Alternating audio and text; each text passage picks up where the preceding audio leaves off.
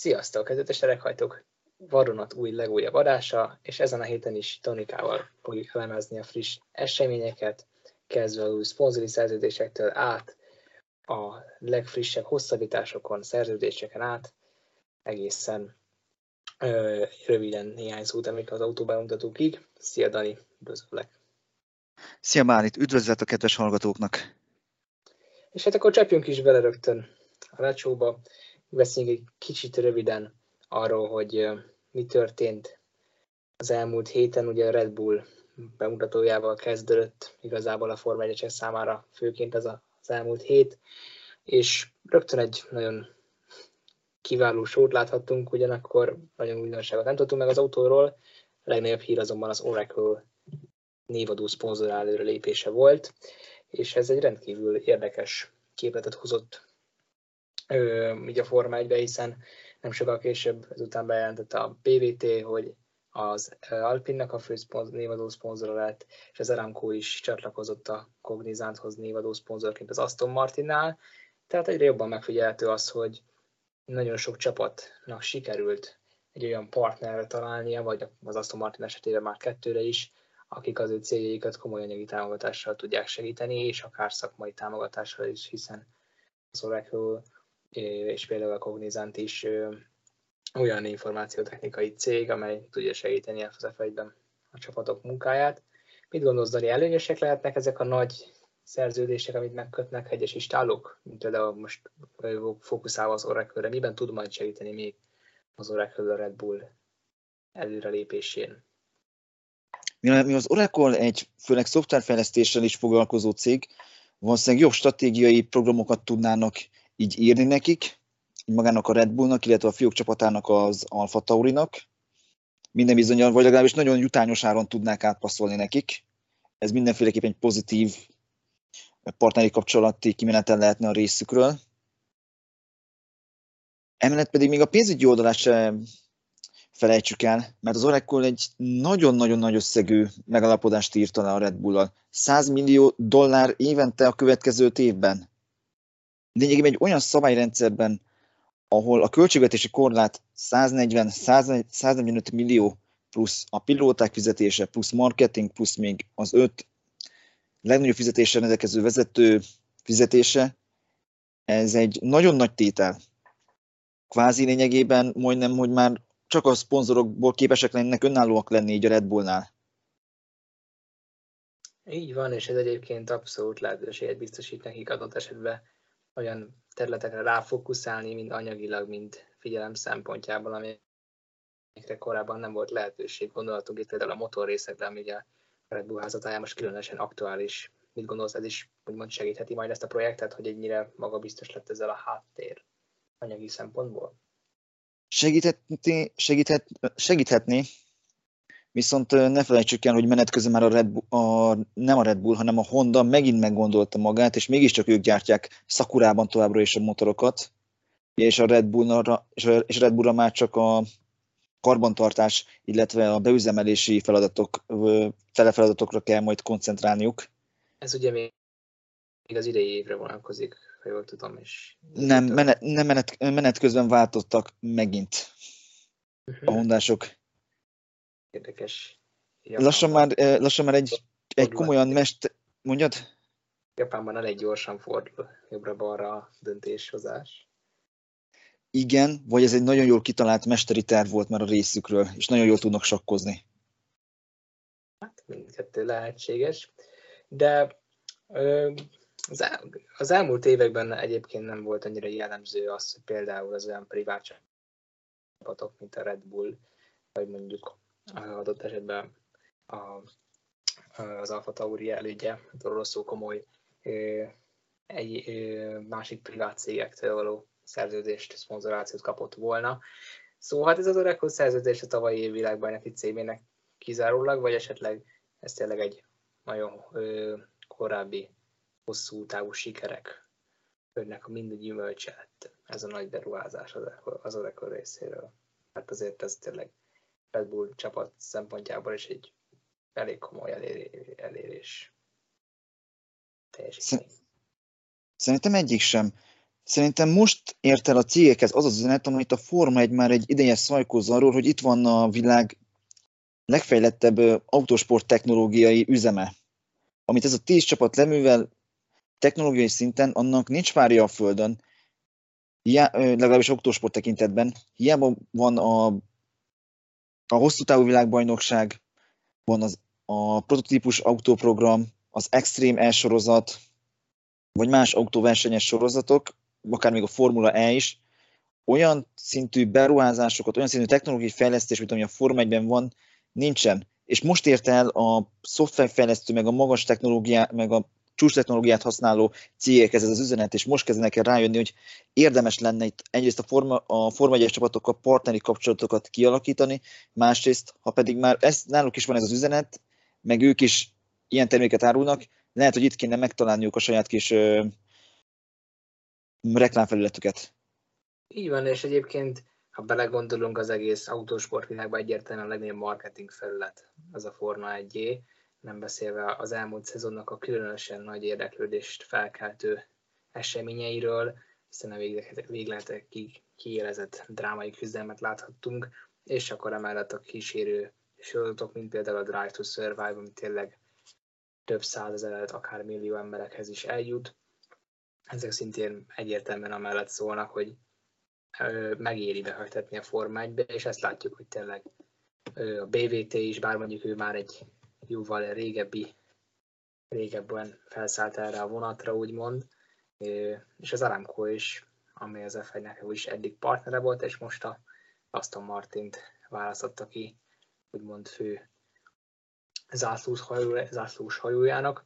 Azért tegyük hozzá, hogy az Aramco kicsit kilóg a sorból, mert ők mindig olaj, az olajiparban tevékenykednek főleg, nem éppen a csúcs technológiás cégek, mint a példánya. Így van, viszont az biztos, hogy az Aston Martinnak se lesznek ennek köszönhetően anyagi gondjai, hogy Cognizant és az Aramco az, bizt, az biztos. idei szezonnak. És mit gondolsz, hogy a BVT miért pont az Alpint választotta ki magának? Miért pont az Aston Martin való szakítás után a francia istállóra vetett szemet, úgymond? Van egy olyan érzésem, hogy egy hamarosan az Alpinnál érkező bejelentés az oka, itt kell összekötni azzal, hogy az év elején ott, ott, már, ott már Safnauer távozott az Aston Martintól, és, őt, és korábban ő hozta tető alá a BVT és a Force India, majd Racing Point házasságát, és könnyen lehet, hogy ő az, aki tovább viszi majd az Alpinhoz így, ő vitte tovább az Alpinhoz, hogy ott is ez az együttműködés megvalósuljon. Ismeri a céget valószínűleg, tudja, hogy rendszeresen fizetnek, nem kevés, összeg, nem kevés összeget, innentől kezdve pedig egy csapat ilyen, egy ilyen szponzornak nagyon ritkán mond nemet. Kivéve, hogy az illetőt úgy hívják, hogy Lawrence Stroll. Hát így van, de hát a Stroll is meg, meg úgymond igazolta magát az elmúlt napokban azáltal, hogy ő szakított a BVT-vel, és ha jól sejtem, most azért több pénz áll a házhoz, mint korábban a BVT-vel. Mit, kérdés, kérdés, mit gondolsz szerinted azzal, hogy összeállt az Aramkóval, forgat majd egy új filmet? Hát, Strolltól minden kitelik. Mert én már nagyon várom, a... mert én már nagyon várom, hogy megjelenjen a moziban az új arábiai Lawrence mindezek után. Hát, erre is van esély. Ugyanakkor arra is van esély, hogy teljesen rózsaszínű lesz az Alpin ennek köszönhetően, ennek az új BVT szerződésnek köszönhetően. Mint gondolsz, mennyi erre a szansz? Nulla.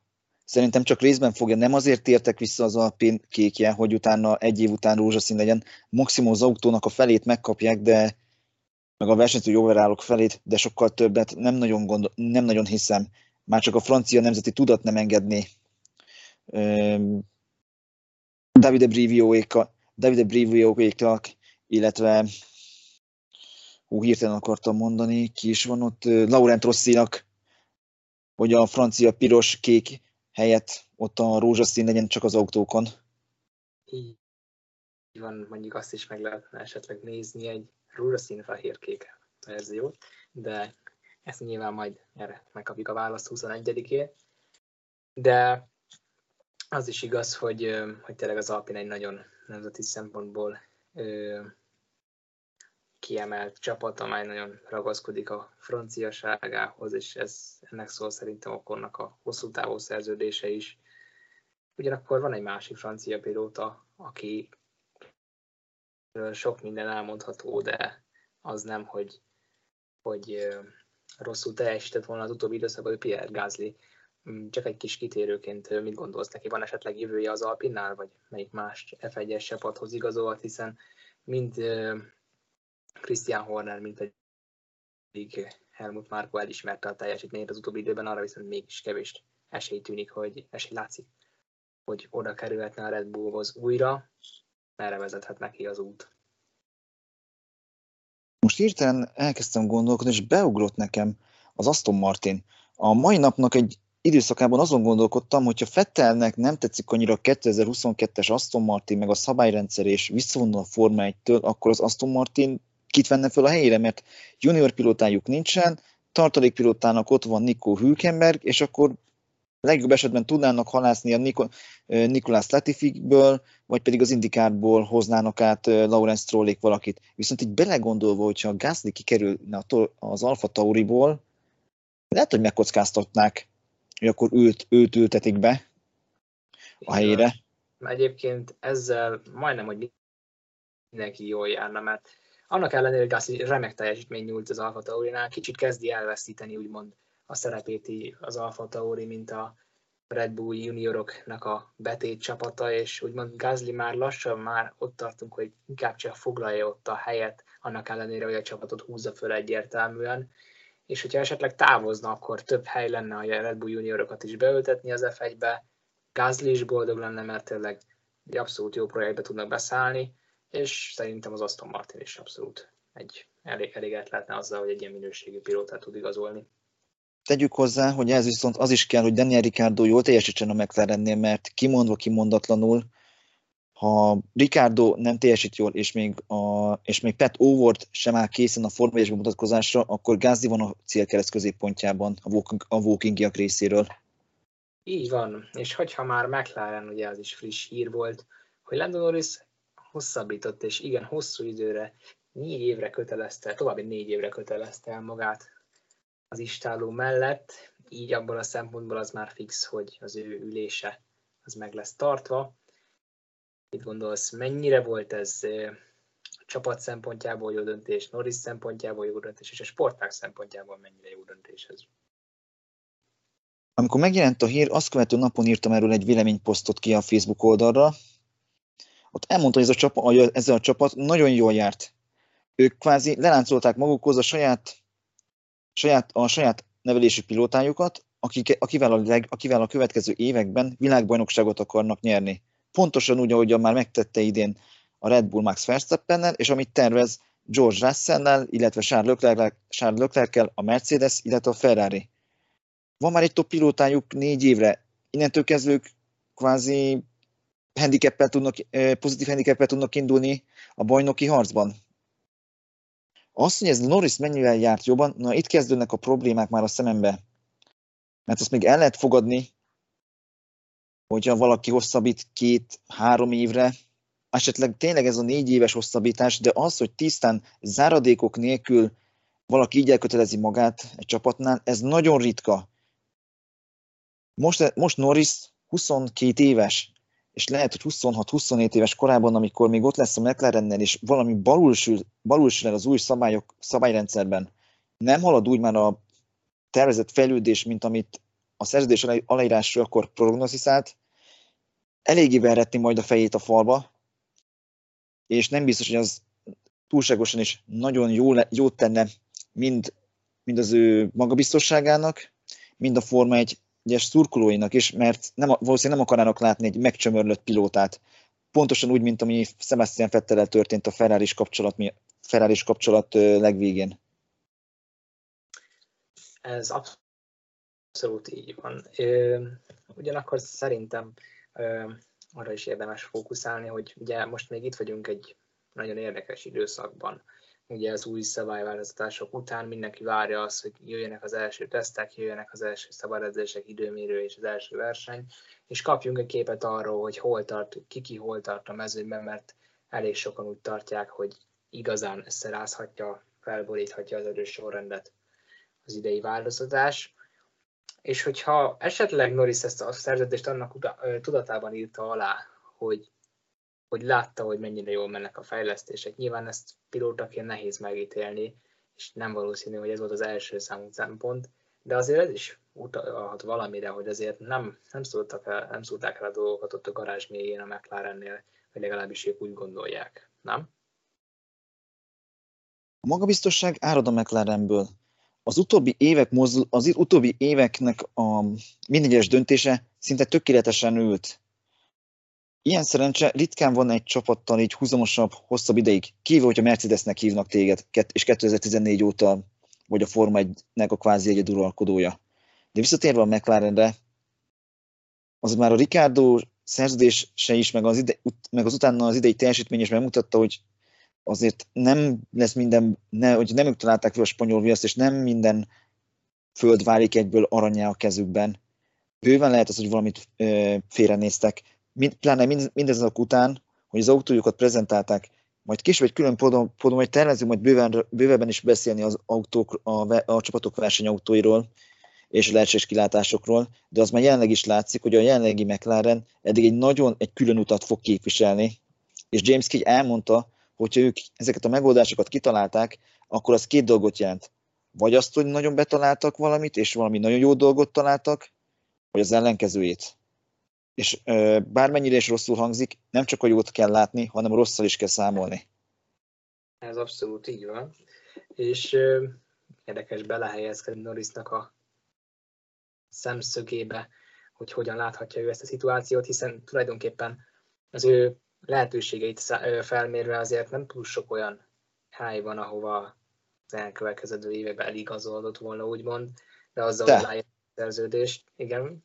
De, de kapott ajánlatokat. A Helmut Márko mi mindig, mi mindig szeretném megkapni, hiába kosarazta ki annó 2010 hát, ugye 17-ben, 18-ban igen, az is egy érdekes volt, de szerintem ezt ő is tudja, és ezt a legtöbb F1-es, F1-ben járatos ember tudja azt, hogy mennyire kiemelt szerepe van Max Verstappennek a Red Bullnál, és Helmut Márkonak mennyire a szeme a holland, és ezért látjuk, hogy nagyon nehéz megmaradni mellette, és, és Fereznek is igazából most egyre inkább kezd, kezd a helyebe biztossá válni. Nyilván Red Bullnak jól jönne egy Norris kvalitású pilóta, de Norris szempontjából pedig pont az talán a lényeg, hogy ha ő ott van egy csapatnál, akkor az a csapat ráépüljön, és ezzel a szerződésével lesz bizonyította be. Ebben, igen, igen, ebben igazad van, hogy bele gondolok. Ugyanakkor még egy komoly bejelentés történt az elmúlt héten. A számunkra már annyira kívánatos Bahreini versenypálya hosszabbított 2036-ig, további 10 évvel, ugye ezért várja mindenki Bahreint, mert ott fog indulni a szezon majd. Mit gondolsz, hogy ez csak a pénznek szól, vagy tényleg megérdemli Bahrein azt, hogy ennyire hosszú távú szerződést írjon alá, mert azért az utóbbi években voltak jó versenyek is a helyszínen, voltak kevésbé jó futamok is, de azért tényleg Bahrein mondjuk egy biztos pont volt eddig is a naptárban. Ez valóban igaz. Bahrein az utóbbi 18 évben csupán egyetlen egyszer, még az arab tavasz idején 2011-ben nem rendezte meg a futamát, azon kívül mindig lehetett rá számítani. Ugyanakkor az, hogy most további körülbelül annyi időre hosszabbítottak vele, mint amennyit ennyit volt a Forma 1-ben, azért az már nagyon, nagyon fura. Eleve, a meg, igen, az, hogy, az, hogy a meglévő szerződésük is 2026-ig szólt, és még erre rátettek 10 évet, így a döntést ezt így nem értettem, hogy a Forma 1 vezetői miért ezzel, miért, miért erről tárgyalnak, és miért a Bahreiniekkel, amikor mind Monakónak, mind Austinnak nincsen érvényes szerződése az idei, az idei versenyre se. Ezt nem tudom, hogy te ezt tudtad-e így. Hát ez tényleg egy óriási meglepetés, bár gondolom, hogy jelen esetben nem a Forma egy képviselői keresték meg a Bahreinieket, hanem ez fordítva történt, és ők ez, volna. Igen, ez, szerették volna bebiztosítani a helyüket. Hát ez tényleg egy rendkívül komoly kérdés. Nyilván Monaco legendás helyszín, és nem véletlenül neki kell a legkevesebbet fizetnie is a naptárban. Gondolom, hogy ott azért a hosszabbítással nem lesz probléma. Austin egy más kérdés, mert Miami bekapcsolódásával van esély arra, hogy akár kikerüljön a naptárból, hiszen két amerikai nagydíj az mégiscsak nem egy, hanem kettő. Látsz erre esélyt, hogy Osztinak felmondjanak, látva azt, hogy mennyi jelentkező van még az f kívül olyan versenypályán, ami szeretne csatlakozni a sorodathoz? Ez, ez most nagyban fog függeni attól is, hogy mi lesz végül a Las Vegas-i nagy díjjal, mint amit akkor a legutóbbi adásokban említettünk, mert akkor már három darab nagy díj lenne az USA-ban, és lehet, hogy az már sok lenne adott esetben, hogyha Austin ilyen problémákkal néz szembe, hogy már nem nagyon sikerül nekik az idei szezonra sem a hosszabbítás. Igen. Amit inkább még megfognék, az az, hogy mekkora lehet most az az összeg, amit Bahrain fizet. Mert eddig a legnagyobb pénzt a Katari, a Katari nagy díj fogja majd fizetni, hogyha visszatér 2023-ban az 55 millió dollárjával. És a Forma 1-es szerződések alapvetően olyanok, hogy évente 5, körülbelül 5%-kal növekednek a fizetendő jogdíjak. Hát igen. Azaz évi 5% következő 14 évre, az nagyon hamar nagyon magas összeg lesz, és már nem a végén, a végén már nem 50 millió dollároknál fogunk járni, hanem már 100 millió dollároknál is. Szerinted mi motiválhatja a Bakrénieket arra, hogy egy ilyen hosszabbítást megcsináljanak? Mert nekem azért ez még nagyon fura, hogy ennyire hosszú távon gondolkodnak. Én igazából reálisan nézve egy dologra tudok gondolni, de ez inkább plegyka szintű ok lenne, de mégis ennek látom az egyetlen realitását, ez pedig az, hogy talán kezdenek kicsit kifogyni az olajból. És az eszméletlen szintű költekezést nem biztos, hogy sokáig fent tudják tartani az elkövetkezendő időszakban, és lehet, hogy már most beszerették volna biztosítani hosszú távra ezt a komoly lehetőséget, hogy jelenlegi árakon biztosan előre, 15 évre ez a számukra rendkívül fontos dolog nagy díj be legyen biztosítva, hiszen az ő kultúráikat és igazából Bahreinnek magát az államát is legtöbben azért, vagy elég sokan emiatt ismerik a Forma 1 miatt. Itt szerintem ez az, ami inspirálhatta őket erre, vagy motiválhatta őket erre, de hangsúlyozom, hogy ez abszolút nem megalapozott tény. Nyilván az arab kereskedők tudják a dolgokat, tudják, hogy mit csinálnak. Még akkor is, hogyha azt mondom, hogy körülbelül hosszabb, hogy ennek a szerződésnek a végén már évente majdnem 94 millió dollárt kell majd fizetniük? Ha tényleg ez az 5%-os növekedéssel számolunk? Hát nagyon nagy kérdés, de nyilvánvaló, hogy ők elégedettek az eddig történtekkel, amik ott voltak, és szerintem F1-esként, F1-es szurkolóként mi sem tagadhatjuk azt, hogy azért Bahreini aszfaltsék Hervan Téka egyik jó munkája. Abszolút, és sok jó esemény történt már ott. Nem mondanánk arra azt, hogy ez egy olyan pálya, amit mindenképpen kitolnánk a versenynaptárból. Igen, ez valóban így van, az, amikor még korábban még játszottam formányos játékokkal, nekem is az egyik kedvenc helyszínem volt. Így van. Mára pedig ennyi lett volna. Köszönjük, hogy velünk tartottatok, és ne felejtjétek, a héten újabb bemutatók érkeznek majd, és ezeket majd fogjuk elemezni a legközelebbi adásban is. Köszönjük, hogy velünk tartottatok tényleg, és további kellemes napot. Köszönöm, Dani, hogy itt voltál. Sziasztok! Nagyon szívesen. Sziasztok!